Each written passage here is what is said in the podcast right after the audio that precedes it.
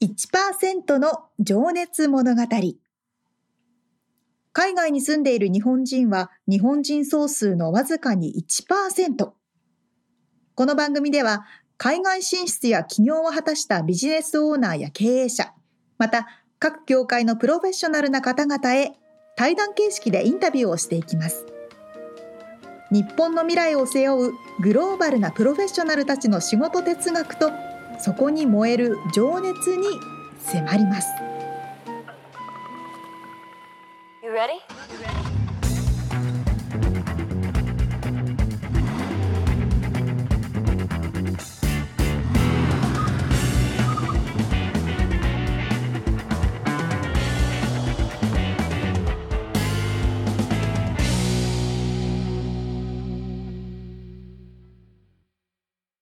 こんにちは。こんにちは。1%の情熱物語271回です。皆さんお元気でしょうか？元気ですか？秋といえば、といえば、何ですか？サンマ。食欲の秋とか言うんかと思ったら、さ 通り通り越してた。もう通り越してた。いや、読書の秋とも言いますけども、はいはい。まあ今ちょっとこのこのや聴力してるのはもう夏なんですけどね。あの、うん、最近なんか読書の時間が増えてさ、はい、まあもう号泣しちゃったやつをちょっと紹介させてもらいたいなと思って。2023 年本屋大賞。あノミネートかこれ。選ばれてないのかな？もしかしたら。なるほど、まあ、もしかしたら選ばれてるかもしれないんですけど。えっとね青山美智子さん。という著書の著者の「月の立つ林で」月の立つ林でってなかなか珍しい言葉の使い方ですけど、ね。はい、まあ面白くてね。じゃあざざっと概要だけ説明するとですね、はい、ネタバレしないようにね、あのーはいはい、5つの物語に分かれていて、まあ、5章の第1章から第5章まであってで別々の主人公の物語がなんですけど、うん。まあ、それがちょっとずつこうリンクしてくるみたいなね。なるほど。でそこに共通するものが中心人物がみんな聞いているポッドキャスト番組っていうのがあってへそうその小説の中に出てくるポ架空のポッドキャスト番組なんだけど「はい、尽きない話」っていうタイトルの、はい、ポッドキャスト番組があってその主人公のストーリーはバラバラなんだけど全員が同じポッドキャストを聞いていてでその番組は月をテーマにして、はい、毎朝10分間月のまあ三日月がなんで三日月って呼ばれるのかなとか。なるほど。月の大きさは400あ太陽が月の400倍の大きさだけどなんで同じ大きさに見えるんだろうみたいなね。あ確かに、うん、とかねそういう小話をするみたいな話がのポッドキャスト番組をみんなその主人公が聞いていて、うん、という話で第、まあ、1章から5章でだんだんだんだんこうみんながつながってくるみたいなストーリーバラバラのバラバラのストーリーがごめんなさい。リンクされて。え？雲？大きめ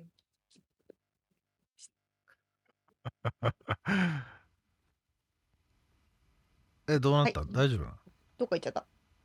大丈夫？また出てこない？また出てくると思一回退治する？う。もうでもどっか行っちゃいました。失礼。ごめんなさい。せっかく話してくれて。いやいやいやいやということで今沙織ちゃんが雲が現れてちょっとびっくりしちゃったという。失礼。しました。まあね工事とかしてるとなんか出てくるからね。まあそれでそういうねだからそれぞれのもの主人公がバラバラの5章があってそれがだんだんつながってくるっていうのでまあ3章4章ぐらいからちょっとずつ俺は泣き始めてもう第5章の最後のもう号泣してさダラダラ涙が出てきてて、えーってまあ俺なんか最近そんな話が多い気がするけどなんかいつも 泣いてるな。多い気がする。まあただ本当にこれはよもうねまああとさそのおも小説自体面白かったのとそのポッドキャストを題材にしてる小説が出てくるんだっていうのにちょっとうれしかったっていうかさ確かに。あの日本だとまだねポッドキャストってそんなにあのメジャーじゃないから、うんうんうん。そうそうだからそれがあー小説にも出るようになってるんだなって思ってちょっと嬉しかったんで話してみたかったという新しいですね。ねなんか新しいよねそんな小説今まで見たことないもんねうん。確かに。えー、あ、でも本を読むっていいことだからいいじゃないですか。そうもうねだからそれがもうそう病みつきになってくるんだよねだからだんだん なるほど次の次はこれ読みたい次はこれ読みたいって、うんへえ面白い。そうなんだ。まあ沙織ちゃんも暇があったら見てみてほしいなそうですね。うんまあリンクを貼っときますので皆さんも興味があったら読んでみてくださいってことでです。はいじゃあ本編いきましょうかねそうですね。ではでは、えー毎回一人の方のインタビューを4回に分けてお届けしているこの1%の情熱物語ですが、今回はですね、アメリカで、えーと、ローカリゼーションエンジニアとしてご活躍されている西川僚子さんのインタビューの3回目です。はい先週までがね福岡でお生まれになり小4で1年の留学を経験しいろいろラッキーも重なり アメリカに来たというところまででしたけどはい。今回が仕事の深掘りですね例によってまああと最後のね方にそのジャックさんという創業者のね方たちがやってる別プロジェクトの面白い話もあったりしますおー、なるほど。はいでは、早速聞いていただきましょう。はい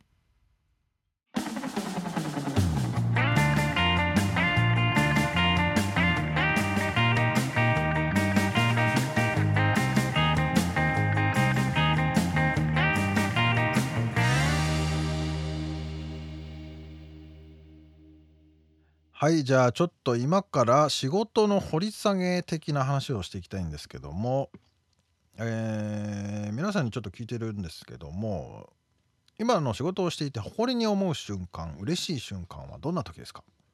はい。うん、まあ、小 小さい点、まあ、誇りというか、うん。嬉しかったりするのは、なんかこう、トラブルシューティングして、なんかこう、翻訳で問題とかが出てきたときに、うん。なんかそれをこう、なんでこうなったのかとか、こう読み解いて、紐解いていって、解決できたときは楽しいですね。それってこうチームでやる感じですか？一人でもう黙々とやる感じなんですか？あー両方ありますね。うこんう協力してやるときうんうん。と、もう一人でこうひたすら、ねみたいな。えそういうの難しそうだな、うん。あとはまあ、なんか私、こう直接お客さんのフィードバックとかあまり来ないので、うん。うん、そういう場面があればね、すごくこう、こうまあ誇りに思えると思うんですけど、まあまあ、なかなかこう、ううん、2フィード3個バック先かもしれないが、もんね。はい、なかなかフィードバックがこう受け取れないと。ただまあ、基本その S リと GIS が好きなので、うん。やっぱりこう GIS が認知されていったり、S リの製品がどんどん広まっていったりっていうのはうん。嬉しいですね。それがそのそれ自体がもう嬉しいっていう感じですか、そうですね。でまあ S リって、まあ、さっき申し上げたように結構こう防災とかうん。でにも使われてるので、こう、うんそうですね、こうこういう言い方はあれなんですけど、こう災害とかがあると、やっぱりすごくこう売り上げが上がるんですよ。なるほどね。で、こうコロナの時とかもすごくはいはいはい。広まったし、うん。あでもそういう時に必要性が認知されやすい、ね。ということですよね。うん。うん。そうですか。じゃあちょっとじゃあ次の質問に行きますね。はい。えーっとちょっと次の質問これ抜き打ちですけど 今までしたお大失敗は何ですか大失敗。放り投げてみたいんですけど。大失敗ですか？なんだろうな。仕事でですよね。まあ仕事じゃなくても何でもいいんですけど。なんだろうな。っていうのがね僕ちょっとまあ成功っていう定義を聞いたりまああのあそれはちょっとまた次回聞こうと思ってるんですけど失敗っていうのを聞いてないなと思ってうん。まあそのそうですね。まあ、取り返しがつかないような失敗はしたこと、ない。うん、ないと言えばないのかうな。んまあ、細かい失敗はちょくちょくしてますけど。まあそうか、いきなり言われても出てこないか失敗いや、やっぱ失敗がね、こう学びのきっはいはいはいかけとなると思うんで、はい失敗はあればあるほど成長するとは、うん。うんうん、思いますけど、まあ、うん。そうですね、こう、うん、パッと思いつかないですね、その。ああじゃあそんなにでかいのはそんなにないってことですよねでかいのはきっとね。うん、まあ、その製品リリースに関わるような失敗うん。といえば、なくはないですけど、まあ、それうんもこう、リカバーできる、うんなるほど。うん、範囲だと。範囲でしたね。わかりました。まあじゃあそういう失敗をしないというのもこの次にかかってくるかもしれないんですけどあなたにとっての仕事哲学って何ですかって聞いてるんですが こうポリシーみたいなものはありますか？うん。どうでしょう、私、まあ、仕事は所詮仕事。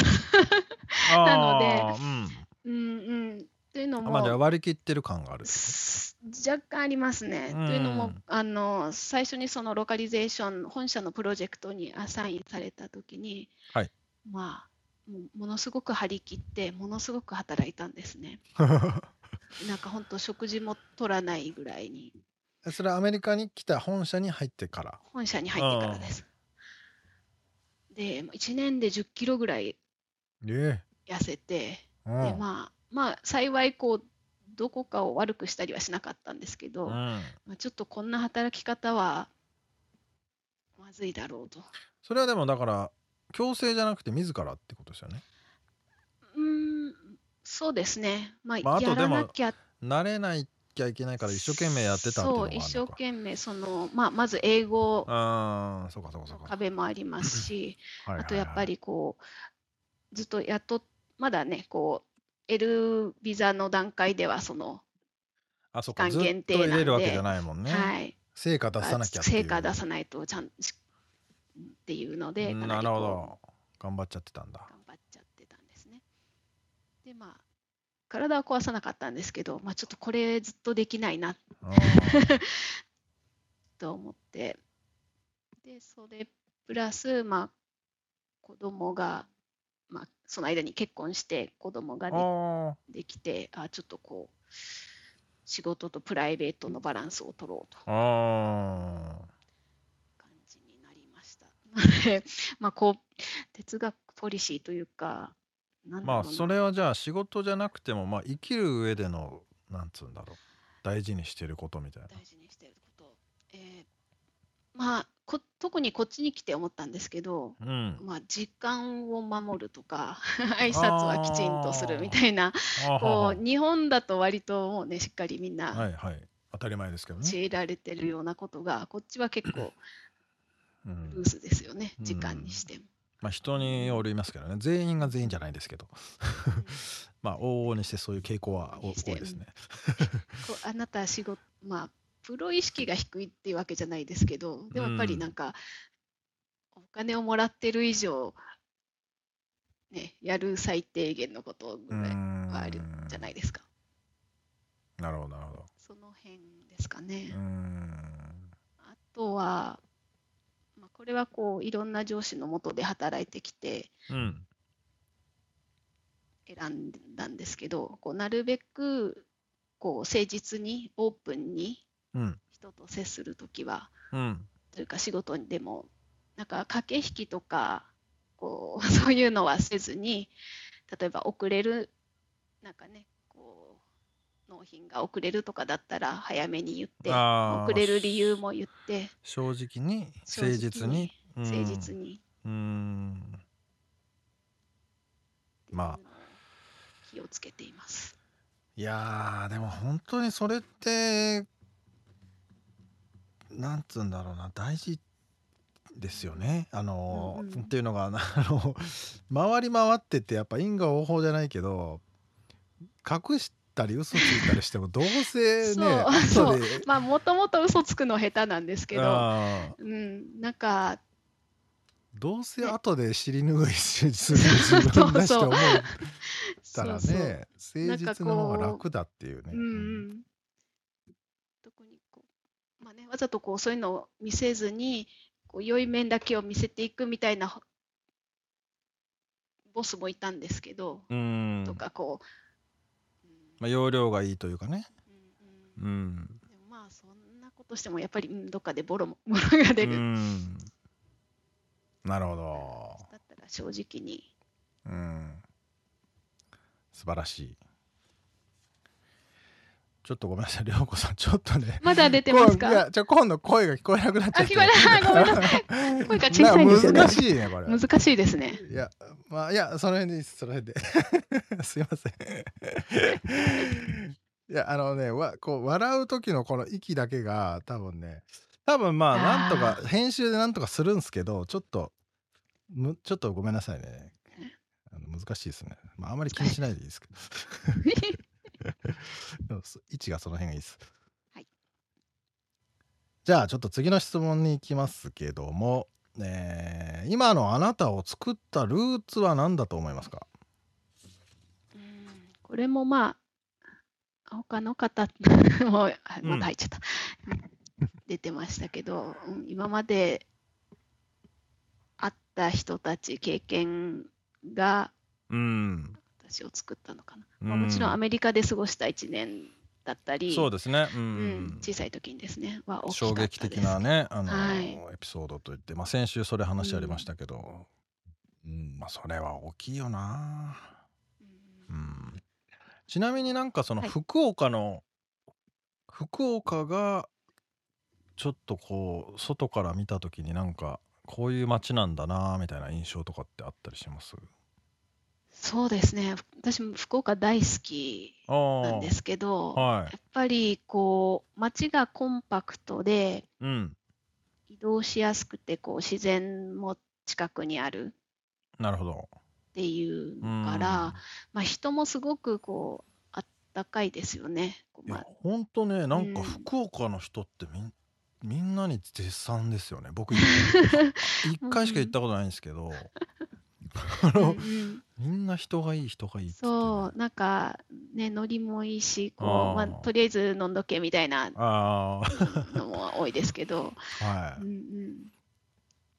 いなんかねいい街ですよね。はい、で私の兄が、うん。えーっと博多祇園山笠はあ。に参加してて。それっておお祭り？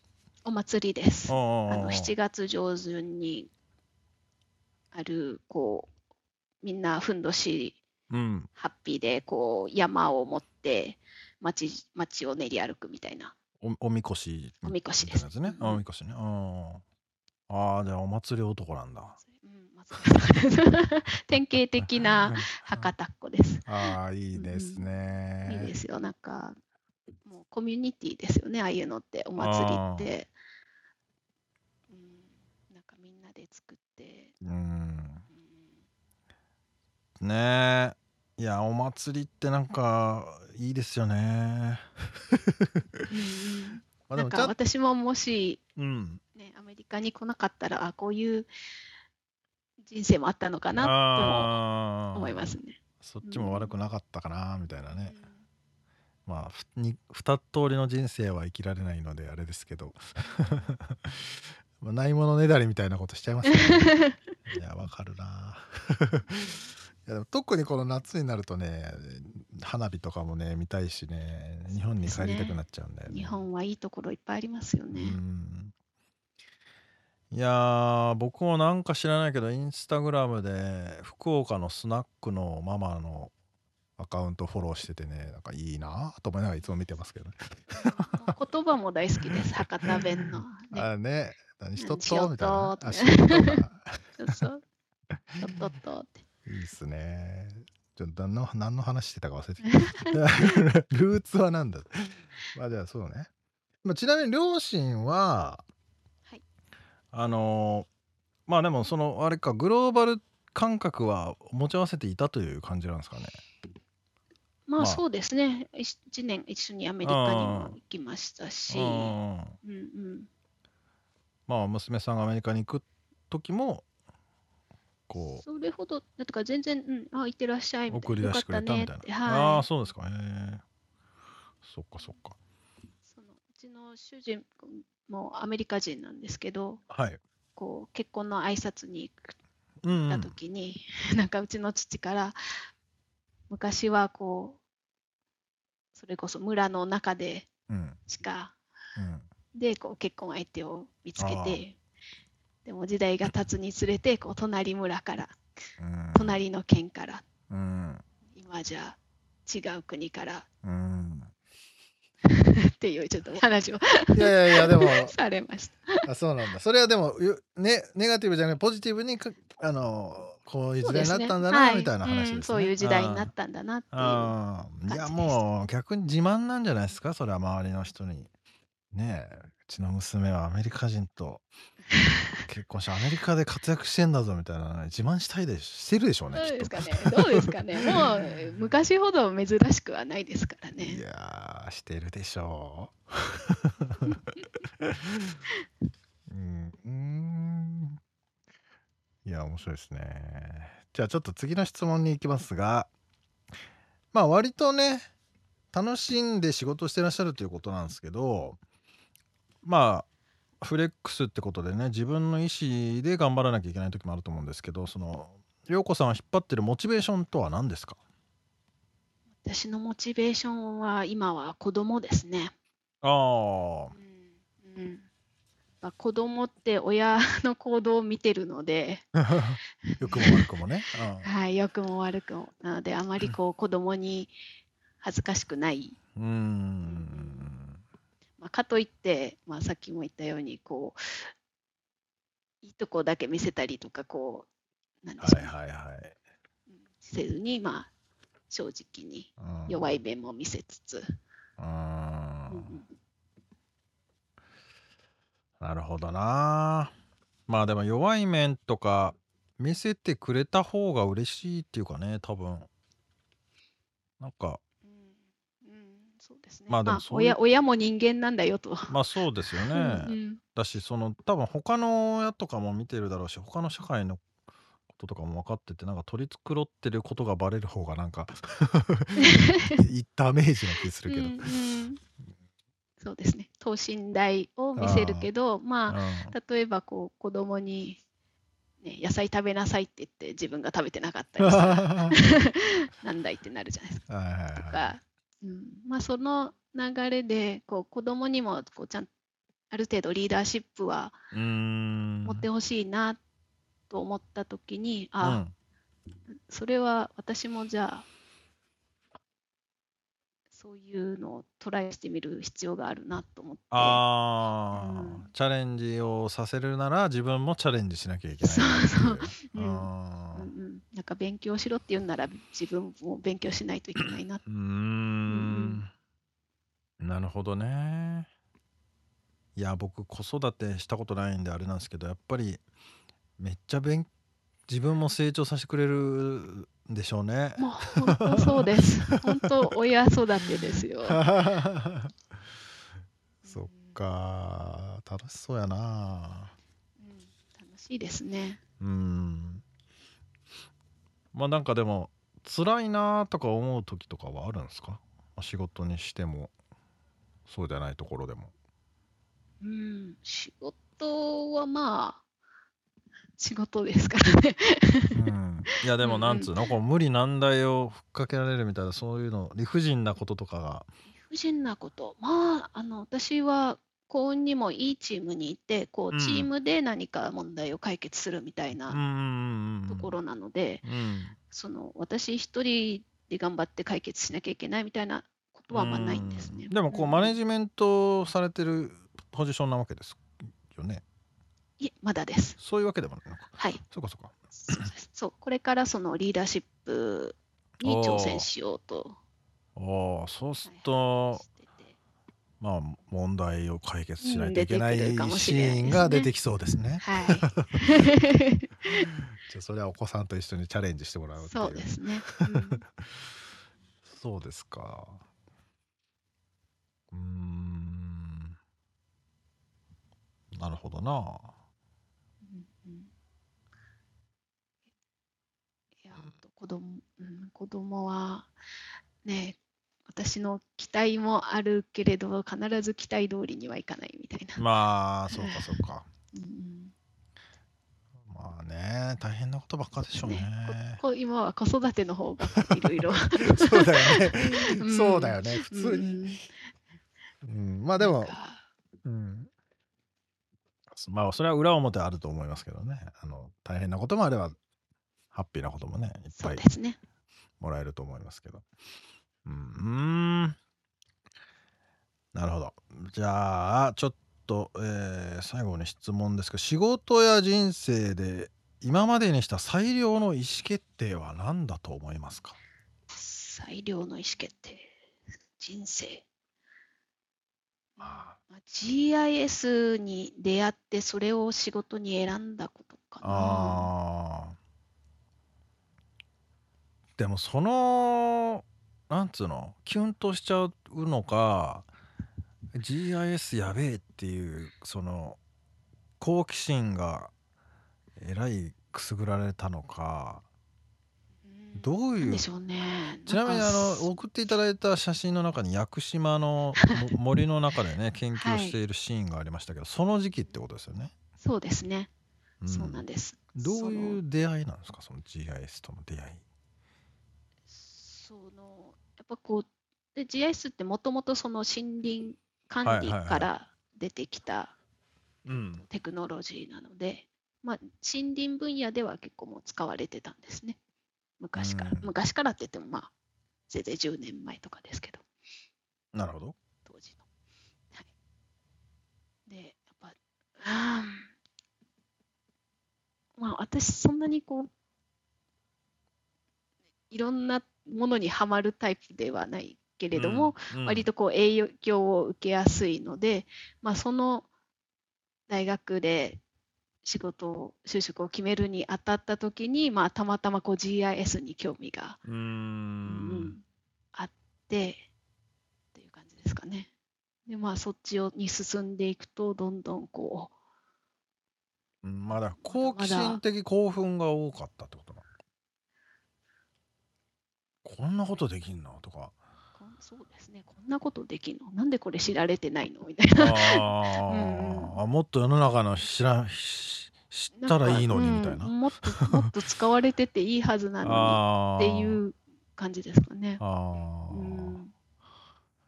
ほりゃあ創業者も嬉しいわ。そんな社員さんがいてくれるとね。結構ねあの、うん、ファンは多いですね。GIS ち、まあ、地図マニアというか。はいはい。うん。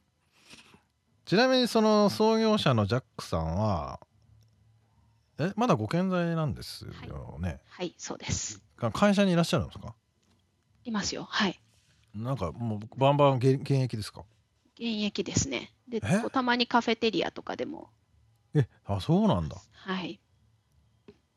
え？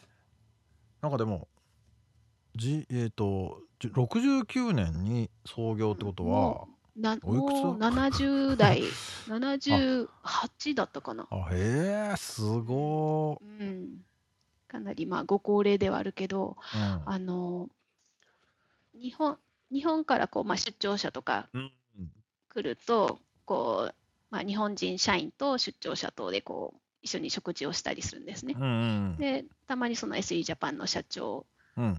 の方も一緒に食事をするんですけどその時に、ジャックさんうん。社長のジャックさんがうん。こうジョインしてはいはい。一緒に社長とランチをしてでもあディナーか。でもすごいすごく 食欲があってたくさん食べられてて、あー。あなんかこの年でこんなに食欲があるってなんかまあすすごいこうエネルまだまだエネルギーがあるんだな。確かにねうんまあ体も大きそうだけどね写真見る限りそうですね。ううんんとてもまだ元気なんですね。元気でいらっしゃいます。まあでもこちらの高齢者と言われる方たちは割と元気な人多いな気がすんな。うん。おばあちゃんがコカ・コーラ飲んでたりね。うん、うん。でもジャック社長もすごく、なんでしょうね。割とこう、ビリオネアなんですけど、はい。質素な、あ、そうなんだ。ね、生活されてて、あ多分ー健康だと思います。素晴らしいなまあでもじゃあほん結構そのカリスマ的な存在というか、はい。はもい。うスティーブ・ジョブスみたいな GIS 界のスティーブ・ジョブズと言っていいとそういうことですね、はいそういうことですね。そうですね あの、ま、あの、前に言わなかったんですけど、は駐在になる前に、いはあ、これ長くなるかい。な。いいですよ、いいですよ。駐在になる前に、うんえっと、え、アメリカで行われてるユーザー会、うん。S3 のソフトウェアを使っている方々のユーザー会、オフ会みたいな？うんはい、に参加してもらさせてもらったんですね、日本から。はいはいだから、そのサンディエゴのコンベンションセンターはい。を借り、1週間借り切って、コンベンションセンターを借り切って、借り切る。あの、アニメのコミコンがあるどでかいところですよね。どでかいところです。あそこを借り切って1週間やるんですね。はで、最初のオープニングのプレナリーとかみんな同じ部屋に集まって、うんそれこそ参加数が何万人 ?10、10万人？で、ジャックさんがステージに立って、わーみたいな。本当にスティーブ・ジョブスみたいな感じうんです。よ。世界中から来てるんですね。よはい。それは結構衝撃受けましたね。あの、日本で GIS って言ったら、本当、え、何それみたいなうん。感じなんですけど、うん。こっちはこんなに認知されてて、こんなにうんユーザーがいるんだ。へえ。すごい。なんかでもその方がね、そばにいるっていうだけでもなんか、うん。こう、なんか仕事してる楽しさが増えそうそうですね。ですね。しかも、ジャックさんは環境問題にもすごく関心があって、ああ、はい。あの、私費、ポケットマネーですよね。うん、で、あのカリフォルニアの PCH のこう海岸線の一部はい。を買い取って保護地にしちゃったんですよ。買い取ったどこら辺ですか、えーっとですね、マリブとかのもっと向こうのもっと先、サンタモニカの先の、なんかこう、ちょっとこう、こうなってるとこわかります？こうなってるっていうのが多分みんなわかんないけど。あ、そうですね。へこんでる。なんか岩があるとこかな？そうですね、結構広い、今ちょっとルックアップしてるんですけど。はい。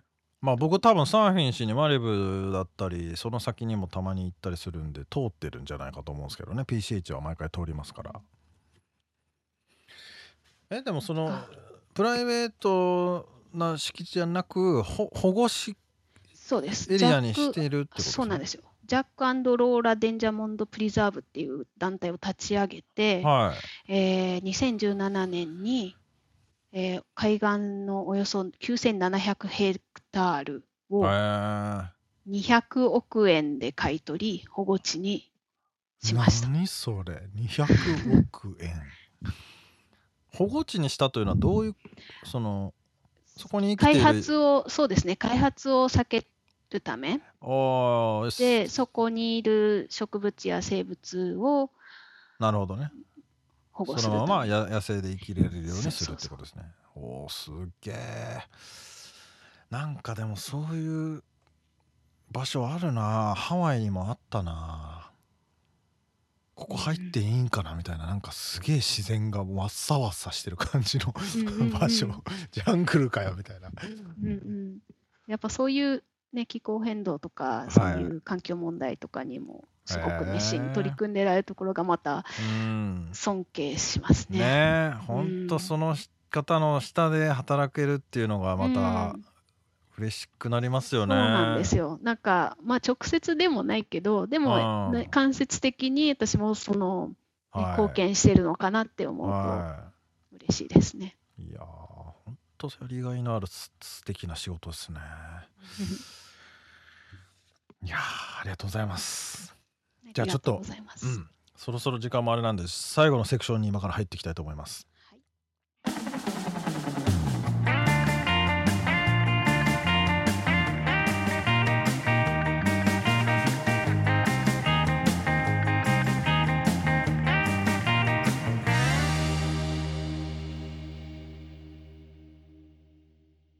あのー山笠の話出ましたけど、ちょっと全然あー。話違うけど、すごいいいお祭りですよって。いう。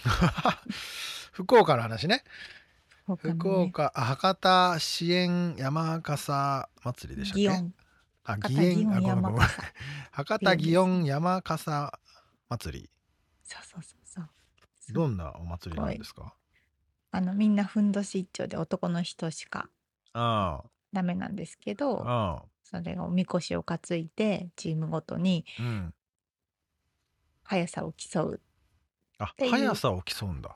今はね速さを競ったりするんですけどもともとあのえっと豊作を祈ったりとか神様関連のうん。行事なんで、うん博多の方はもうすごくそこに集中してもう何ヶ月も何ヶ月も準備をするというえ形えで、でもなんかそのねかなんだろうチームチームとかああのコミュニティとかってお話出ましたけどあもあまさにそれの結集版みたいあな感じでしたね。確かにそうだよな。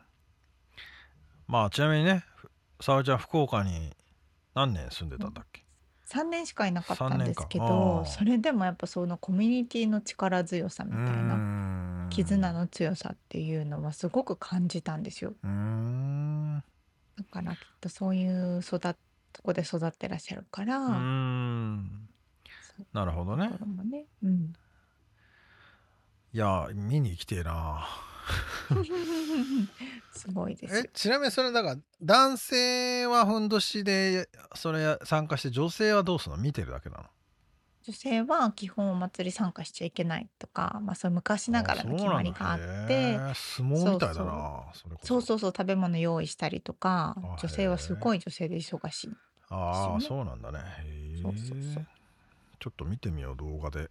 うん、いやそうは福岡いい街だよねっていうね話をしてて。まあ沙織ちゃんもそんな話何回かしてくれたような気もするけど。つうかみんないい街って言うのよね本当に。そうそうそうそう。なんやろうね。何があるんだおっしゃる通り自然がめちゃくちゃあるんですよ。街でもあり自然もたくさんあるかあらなんかこう自然に関わるお仕事両方ね両方バランスがいいってことななのかね。そうそうそうそうそんな感じ。うな、ん。なるほどな。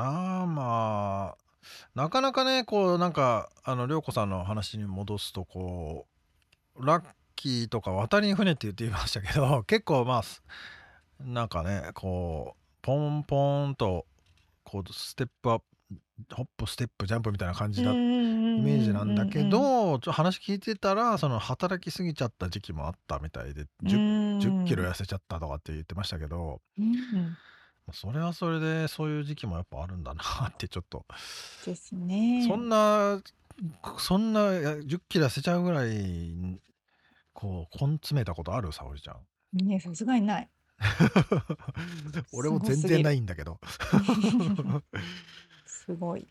まあでもそれぐらい結果出したかったんだと思うけどね。そのあのビザ出してもらって経験者が自分一人で、まあ、英語、すね。英語をね、まあ、その言語の壁っていうのも乗り越えつつもこう活躍しなきゃみたいなプレッシャーみたいなうのんもね、あったと思うんですけど。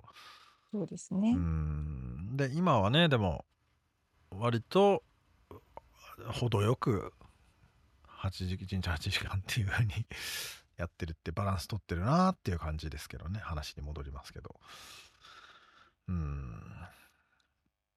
まああとあれだな。そのもっとこの GIS をもっと世の中に広めたいっていう風に思ったっていうのがうん。もっと知られるべきっていう風にまあ本当にそうだよね。うなんで、なんで表に出てこないんだろうみたいな。確かになんか縁の下の力持ち的な仕事って結構あるよなーってそうですね。それは 本当そうですね。うん、ねそれをもっと知る機会が増えればそのさ就活とかのさ選択肢も増えるうん。じゃんだからなんで。こういうことが知らないんだろうっていうか確かに。まあこそれを知らせたいのでこういう番組やってるのもあるんですけどうん。選択肢を増やしてほしいからねうんうんう。うんんだけど俺が高校の頃のことを考えてもさなんかそんな仕事あんのかっていうのは全く社会のこと分かってなかったから目立つ仕事。しか浮かばないよねなんかや確かに。そ野球。の選手うん。歌手俳優とかさあんな。もんなれるわけねえしっていう 普通だったらねそうね。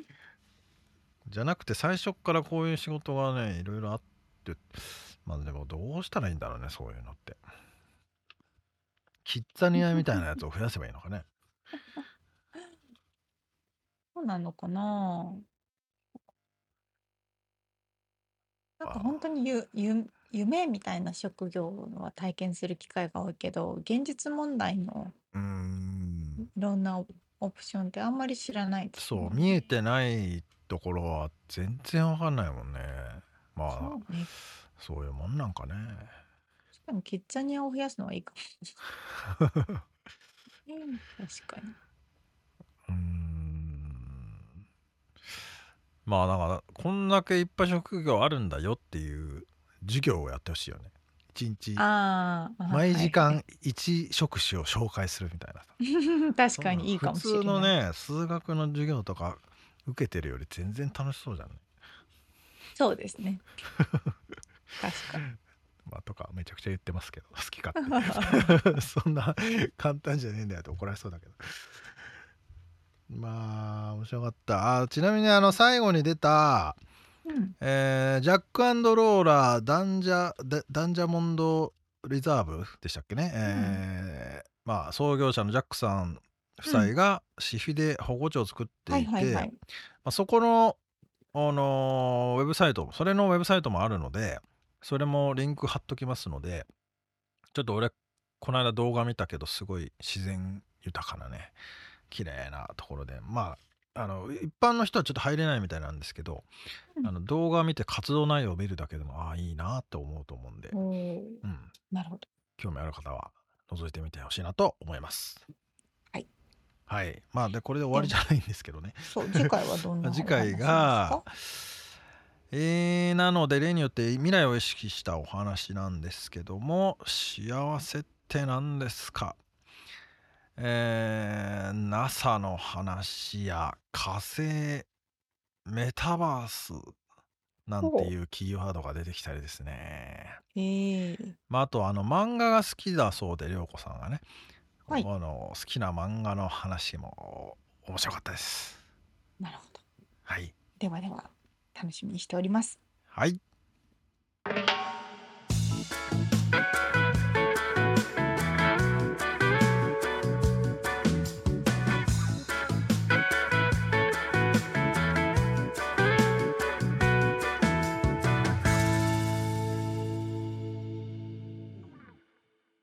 リアルアメリカ情報。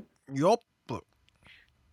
このコーナーでは最新のビジネス生活情報をアメリカ・ロサンゼルスよりお届けしてまいります。あの、はい、ズームの背景はサンフランシスコですけどね。ええ、そうでございます。混乱を招くサンフランシスコの背景でロサンゼルスよりお届けしてまいります。はい。あの、ミキさん、監視カメラつけてますか？つけてないです。お、全然ない人なんですね。なんかね、一時期あのリングってはや流行ったっつうか話題に上がってさ、つけようかとも思ったが、まあめんどくせえなと思ってやめて、確かに。そのまま つけてません。あ、家の話だよね。そうそう、家の話。あああ沙織ちゃんは？あ家家以外の監視カメラって何がある？まあ会社、まああ、監視カメラっていうと言い方悪いけど、セキュリティカメラ。うん、ていうかなんつうの、ペットの、ペットを家に置いてった時に見たいみたいなね。ありますよねあれも監視カメラっつうのか。ペット用のやつとか。あるよね。うん。そうそう。まさにミツさんが今言ったリング。はいはいはい。リングをうちも使ってて、あ、つけてんの？そう、つけてるんですけど、新しい家になってから、また新しく、今3つぐらいついてるかな。はい。こういうの、こういう情報はでもあれかな、つけてないって言わない方がいいのかな。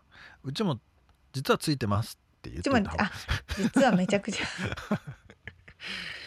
ついてないようでついてますって。まあ言っとこうかなついててもね、入ってこようとしたら別にね、それを防ぐわけじゃないからね。まあわかるだけだもんね。そうそうそうそう。うんえごめんちょっと話の腰を折りましたけど、うん三箇所？って言った今。今は3箇所でもっと増えるんですけど入り口のところあのゲートがあるのでゲートのところにまずなんか 2, 2個こうついててそのー。こっちとこっち敷地のみたいな敷地の一番外のゲートってことね。そうそうそう一番一番外の外の道道路路に面したとこね。そこにつけててあと家の玄関のところにつけてあて、はいはいはいはい。とかあとやっぱ庭後ろが。ああバックヤードってことね。そうそうバックヤードにもつけようとは思ってるんですけど。そうかそうなんか私もあんまりそんなんつけてもとか思ったけど旦那が結構そういうのよくつけてて見てて、であのさすがに家の中とかはプライバシーがあるからうちはつけないんですけど。うんうん。でもね家の中もちょっと長めに外出する時。そうだよね。そうとかはその度に家に中に置いてとかはしてるんですよ。ああそええそうなんだ。そうそうそうずっとカメラは取りっぱなしのやつ？そう。でも、あれって、一応携帯で見れるんですけどね、Wi-Fi でつながってるから、あの、モーションセンサーって言って、なんか動きがあったりとか、人が通ったりする時だけを一応録画してくれてるみたいな。んそっかそっかそっかそっか。そうそうそう。まあ音がしたとかそうそうちょっとそう。揺れたとかそういうのを察知あしーて起動するってことね。なんかよく猫が通ったとかね。んしたら、あ見たら猫だったとかよくあるんですけど。そう。で、なんかどういう機能があるのかなって私も分かんなかったけど、よくあるのは、こう人がチュチュチュって通ると、うん夜電気が勝手につく。ああはいはい。うん、ありますよね。あ、確かに。まあ、それはいいなと。暗いところとかだったら。まあそれは別にそのカメラ付きじゃなくてもあるけどね。じゃなくてもそうそう、うんあのー光だけのもあるんですけど、あとね、アラームとかも鳴らせるようになってて、ああそう、なんか怪しいやつがいた時にそうそ「おい見てるよ」みたいな。ウィンウィンウィンウィンウィンウィンみたいな。気づいてるよみたいな。そうそうそうそう、鳴らせたりする。なんはいはいか結構うるさいんですけど、とかもできたり。はいはいはい。で、私なんかそれでも屋根の横とかにつけるから電源とかどうするんだろうって思ってたんですけど、うん。あのね、ソーラーパネルもつけられるんですよ。あそう。だから Wi-Fi さえあれば、そのソーラーパネルのコネクションで電気を取ってきてくれるから、結構どこにでもつけられると。あじゃあ別に電気代も使わないって感じか。あ、そうそう。うんそうですね。電気の線を外まで引っ張ってくる必要もうないと。んなるほど。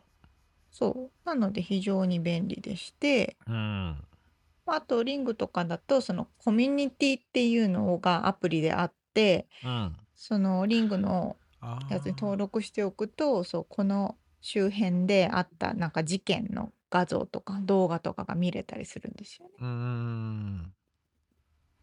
こういう人に注意してくださいみたいな。こあんなのが昨日あったよみたいなのがアップされてたりとか。あるね。そうそうそうそう。動画でうよく見るのは、アマゾンの配達員が、えれえ放り投げていくやつがいるいいみそうそうたいそうな。よくあるやつ。あと、かっぱらっていくやつね。あ、そうそうそう、よくあるやつ。あーそうそうそれが捉えられてるっていうね。うん心温まる系だと、あうちのワンちゃんがいなくなりましたって言ったら、あうちのカメラに昨日映ってあましたみたいな。はいはいはいはい。そうそう、とかね。そうなんだよね。結構あれついてるからね。あんまりプライバシーないよねこの。道路側でも。あれね。誰かのカメラに映ってるっていうね。本当にびっくりするんですけどね実際見てみると。話してる内容全部聞こえるの。怖っ。あ悪口言えないね。家の前で出てるから。いや本当よ。本当にね綺麗に何喋ってるか聞こえるから。マジ？うん。ちょっ高と性能マイクか。高性能なんですよ。画像もねだんだん高性能になってきてズームとかできたらねえらい遠くの方にいるのにえ。バレちゃうみたいな。非常に綺麗に見えます。いやーまあでもこの流れはもう止められないんだろうなとは思いつつも嫌だよね。そうなんです。うん。まあなのでハウスオーナー側から住む人側からしたらね、まあ、結構つける方が安全のためにはいいかなっていうところをおすすめではあります。まあね。でもまあ実際だから本当に空き巣とかにあってど役に立つんかね、まあ、こいつが入りましたっつって。そうね。どうどういうことになるんだろうね。まあその前に分かるっちゃ分かるのかまあまあまあだかといっても本当に入ろうと思ったらカメラはあっても入れちゃうけうんど、まあねまあ一応ね。まあしかしカメラのさあ車も最近何？ドラレコ？うん。もそうだし普通の今の新しい車だったら多分普通にもう最初からカメラうん。前も後ろもついててもう本当にそこら中でカメラ撮られてるからさそうなんです。本当に。監視社会ですよねその通りでございます。まあち某中なんとかっていう国はすごもっとすごいらしいですけどそうなんでございます。うんでそのおオチ的にはまだまだ増やしていくよっていう話ですか？あ、便利だから使ってみてね。以上。そうはい。わかりました特にオチはありません。はいはーい。ということで、リアルアメリカ情報でした。はい起業を目指す人、086のビジネススクールへ GO! スクール .086.com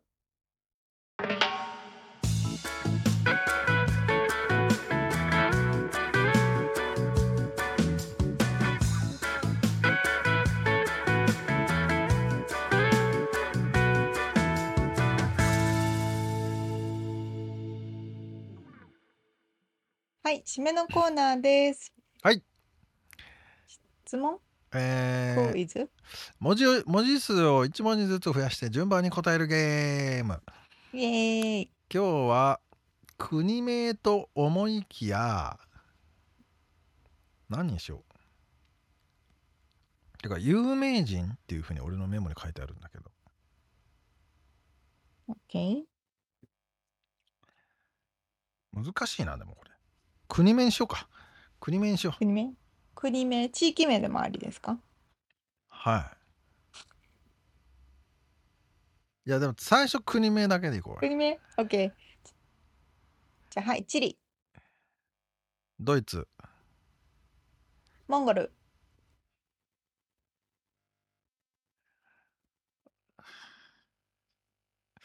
え？しんいや違うな。フィリピン？おお、確かに。6文字？俺6文字あったのに。ネザーランド。あ、ね、英語だけど、英語。まあいいよ。ねザ・ア・ランドね。まあ英語だな。まあいいや。ネザーランド。おオランまあいいまあいいや。まあいいや。ろグリーンランド。なグリーン。グリーンランド7文字じゃなグいリーン、あ、嘘。それに近いやつあるじゃん。何、何、なんとかランド。オーストラリア。それ7文字。言っちゃった、答え。7文字も2回言ったじゃん。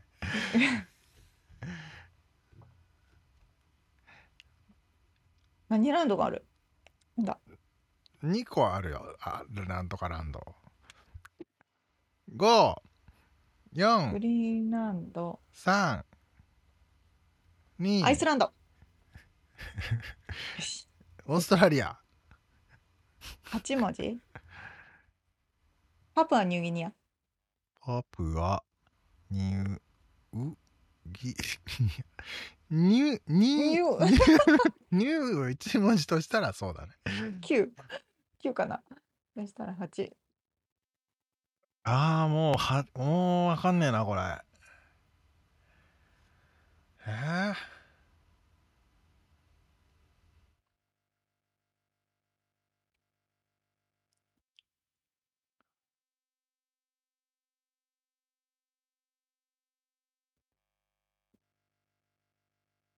9文字の国なんてあんの？もっと長いのとかはあるけどうっそもうなん何も出てこんわ。